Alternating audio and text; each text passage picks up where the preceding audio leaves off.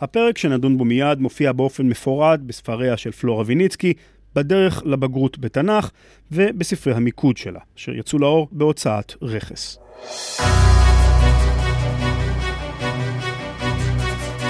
רכס, פרויקטים חינוכיים ופודקאסט ישראל מדיה מציגים בגרות דרך האוזניים, עם פלורה ויניצקי. שלום, שלום, תודה שחזרתם אלינו, שלום לפלורה ויניצקי. שלום. המומחית שלנו לענייני התנ"ך. ובפרק הקודם דיברנו בעצם על ארבע סיבות לחורבן ממלכת ישראל בשנת 722 לפני הספירה, על פי מלכים ב', פרק ט"ו.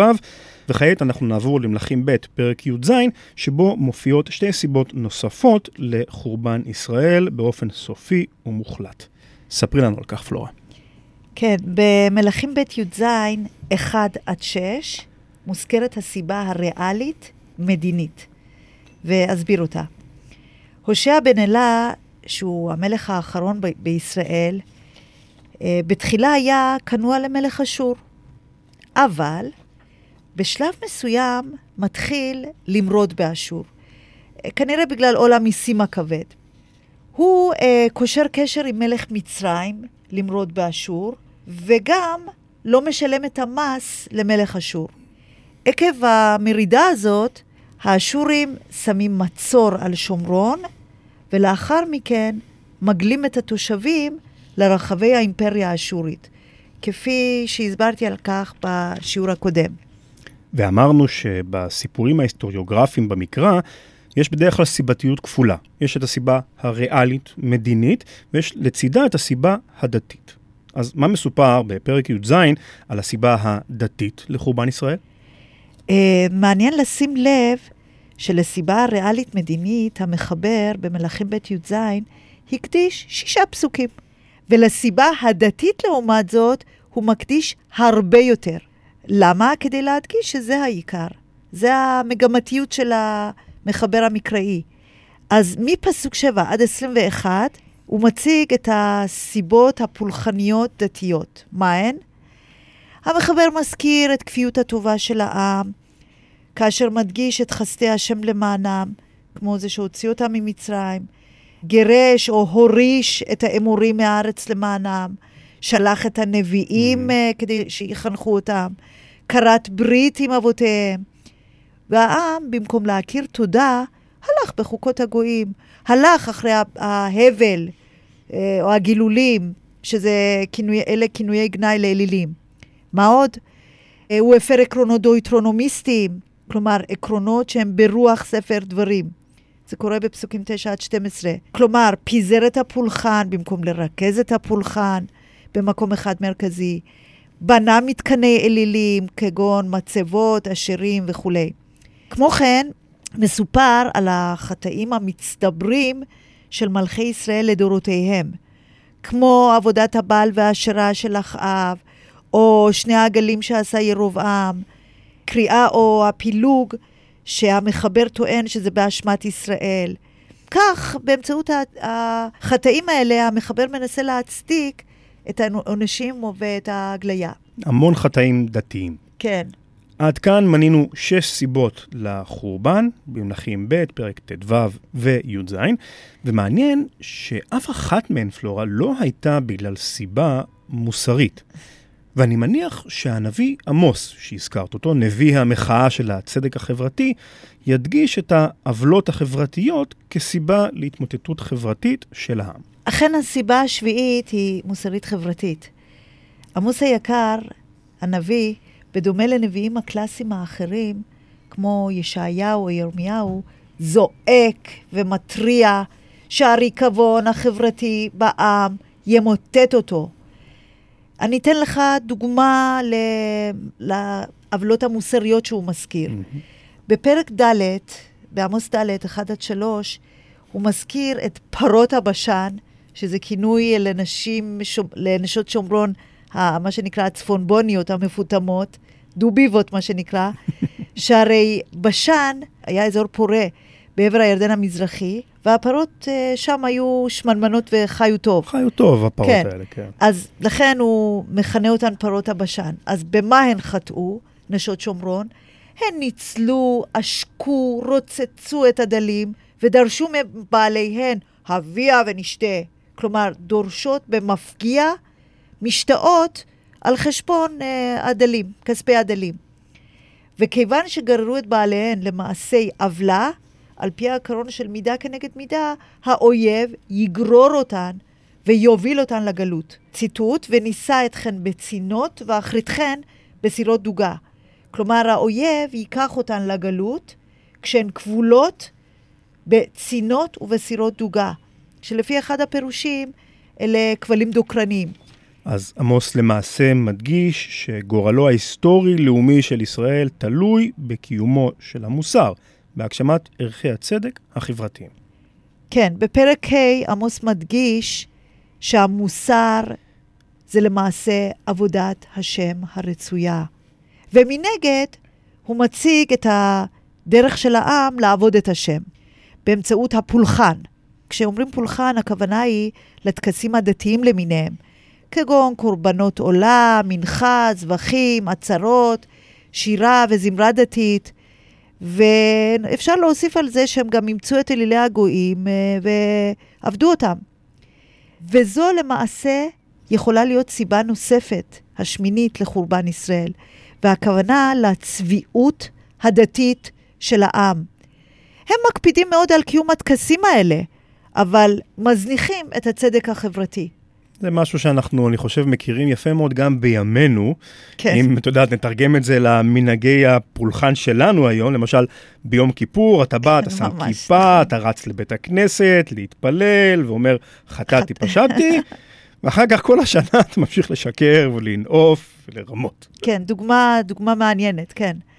עמוס דוחה את הפולחן הזה בשם השם ואומר להם, שנאתי, מאסתי, לא רוצה את הקורבנות והטקסים האלה, לא רוצה לשמוע את השירה הדתית המזויפת שלכם.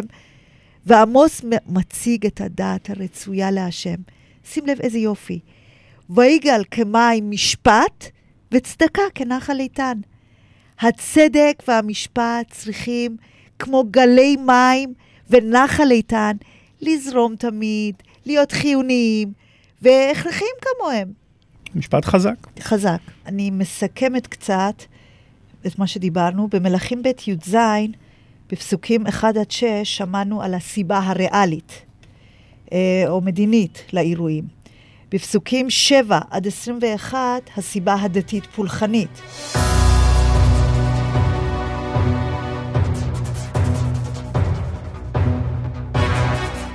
אז הממלכה הצפונית, ממלכת ישראל, הוגלתה לאשור, ופלורה, מה קורה בשטחי ישראל שהתרוקנו מתושביהם? מי מתיישב שם? שהרי אמרנו שהאשורים נוקטים במדיניות של חילופי אוכלוסייה. מפסוק 24 והלאה, מסופר גם על התושבים החדשים שהובאו מרחבי האימפריה האשורית במקום עשרת השבטים שהוגלו. אז תושבי השומרון החדשים האלה הם אלה שמכונים עד היום, בעצם עד עצם היום הזה, השומרונים. אה, וגם מאוחר יותר, זאת אומרת לא בתנ"ך, אלא מאוחר יותר הם מכונים שומרונים. בהחלט, הם מונים היום כ-700 איש, חלקם חיים היום באזור של הר גריזים ליד שכם, חלקם בקריית שרת בחולון. ספרי לנו על מה שידוע עליהם בתנ"ך. כן, ממלכים ב' י"ז 24 עד 34 ניתן להבין שהעמים הזרים שהובאו מרחבי האימפריה האשורית לשומרון, האמינו באלוהי הארץ.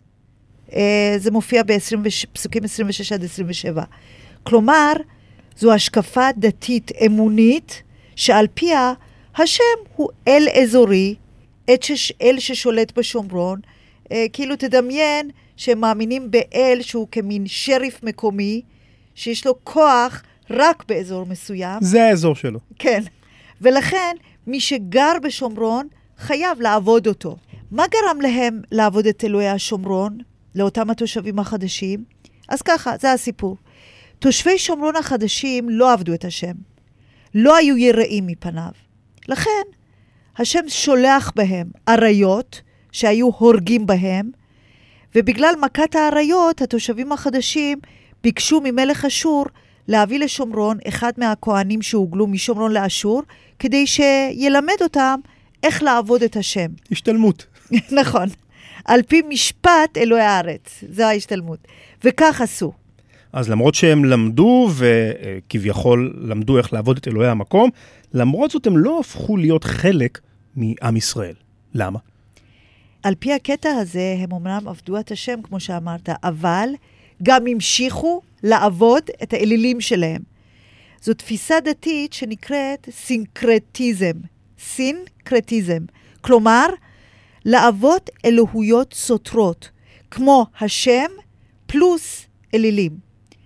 אז כן, במשך הדורות העמים האלה לא התקבלו כחלק מעם ישראל. חז"ל כינו אותם גרי אריות. וכמו שאתה יכול להבין, זה כינוי גנאי, שהמשמעות שלו זה שהם גרים, כלומר, התגיירו לא מטעמים אידיאולוגיים, לא בגלל אהבת אה, עם ישראל ואלוהיו, אלא בגלל פחד האריות, כפי שסיפרתי את הסיפור קודם. הם לא נחשבו מזרע ישראל והוכרזו כעובדי אלילים. בעזרה ד' 1 עד 6, שזה חלק מתוכנית הלימודים, ועוסק בתקופה שלאחר שיבת ציון, אנחנו מבינים, כשהיהודים עלו לארץ בעקבות הכרזת כורש, החלו בבניית הבית השני. וקבוצה זו של תושבי שומרון רצו לקחת חלק בבנייה. בני יהודה דחו את בקשתם. Uh, מהסיבות שמנינו קודם. Uh, uh, לא ראו בהם חלק מהאמונה נכון, האמיתית באלוהים. נכון. אלה, uh, כלומר, uh, מי שמכונה היום שומרונים, פנו לשלטונות הפרסיים, הלשינו על היהודים, אמרו דברי שקר ושטנה, ולמעשה בגללם הופסקה עבודת בית השם. אז אני חושב שלמען uh, הצדק ההיסטורי, כדאי לנו לומר שהשומרונים של היום כמובן לא ממש מסכימים לסיפור הזה. Uh, ממש לא. כי בקטע הזה אנחנו שומעים למה הם לא נתקבלו כחלק מעם ישראל. והקטע מציג את אמונתם כאלילית בבסיסה. אז מה הגרסה שלהם, של השומרונים, לעצם היותם כאן איתנו בארץ? אז השומרונים עצמם טוענים שהם צאצאי בני ישראל עוד מתקופת המדבר.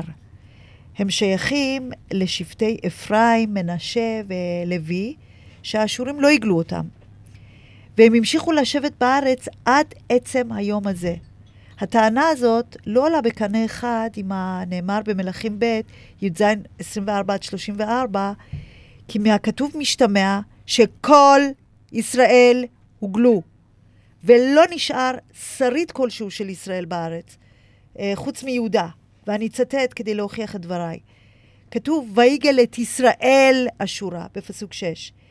או, ויבא מלך אשור מבבל ומכותה תחת בני ישראל, בפסוק 24. כלומר, כל ישראל הוגלו, בניגוד לטענת האשורים שהם לא הוגלו. אז כן, עוד פעם, אה, שוב, למען הצדק ההיסטורי, כדאי לציין פה עובדה מאוד מעניינת. הכתב השומרוני, שאנחנו מכירים היום, הכתב שבו נכתבו ספרי הקודש שלהם, הוא למעשה הכתב העברי הקדום. זאת אומרת, מרתק. העבר, הכתב העברי שאנחנו מכירים היום הוא לא הכתב העברי הקדום, הוא איזושהי גרסה מאוחרת יותר שמבוססת על הכתב הארמי, אבל השומרונים הם אלה, ממש לפי כמו שהם טוענים, אה, הרי שומרוני זה מלשון לשמור, שהם שומרים על האמונה היהודית המקורית וגם על הכתב העברי הקדום. אז יש פה שתי דעות שומרון. לכאן ולכאן. כן. לא אזור השומרון, זה מלשון לשמור. אז בכך אנחנו בעצם אה, מסיימים את אחד מהאירועים העגומים ביותר, אני חושב, בתולדות עמנו. ממש. שחלק נכבד ממנו, עשרה שבטים, נעלמו ולא חזרו עד עצם היום הזה. החיזוק לטענה שלא חזרו נמצא בעזרה א', כאשר מדובר על שבי ציון לארץ, שים לב, מוזכרים יהודה, בנימין, הכהנים והלוויים, ועשרת השבטים אינם מוזכרים בין העולים לארץ. פה ושם שומעים מדי פעם שבני שבט מנשה או שבטים אבודים אחרים נמצאו בהודו, במיינמר. כל מיני פינות נידחות של העולם. כן, בעוד מקומות, אבל ברור שהרוב נטמע ועבד. לסיום, אני רוצה להפנות שאלת עמר, מזכירה לכם אה, שאלה שהיא קיצור של ערכים, רלוונטיות, מעורבות לתלמידים. וזאת השאלה. דיברנו על כמה סיבות שהובאו לחיסול עשרת השבטים. אילו שתיים מהסיבות שציינו, לדעתכן, הן העיקריות והחשובות ביותר להתפוררות מדינה ועם, גם בימינו. לצורך העניין, יש לכם לדוגמה את סוריה של ימינו, שקורסת mm-hmm. ומתפוררת. ומה לדעתכם הסיבה הפחות חשובה מהסיבות שציינו להתפוררות של העם?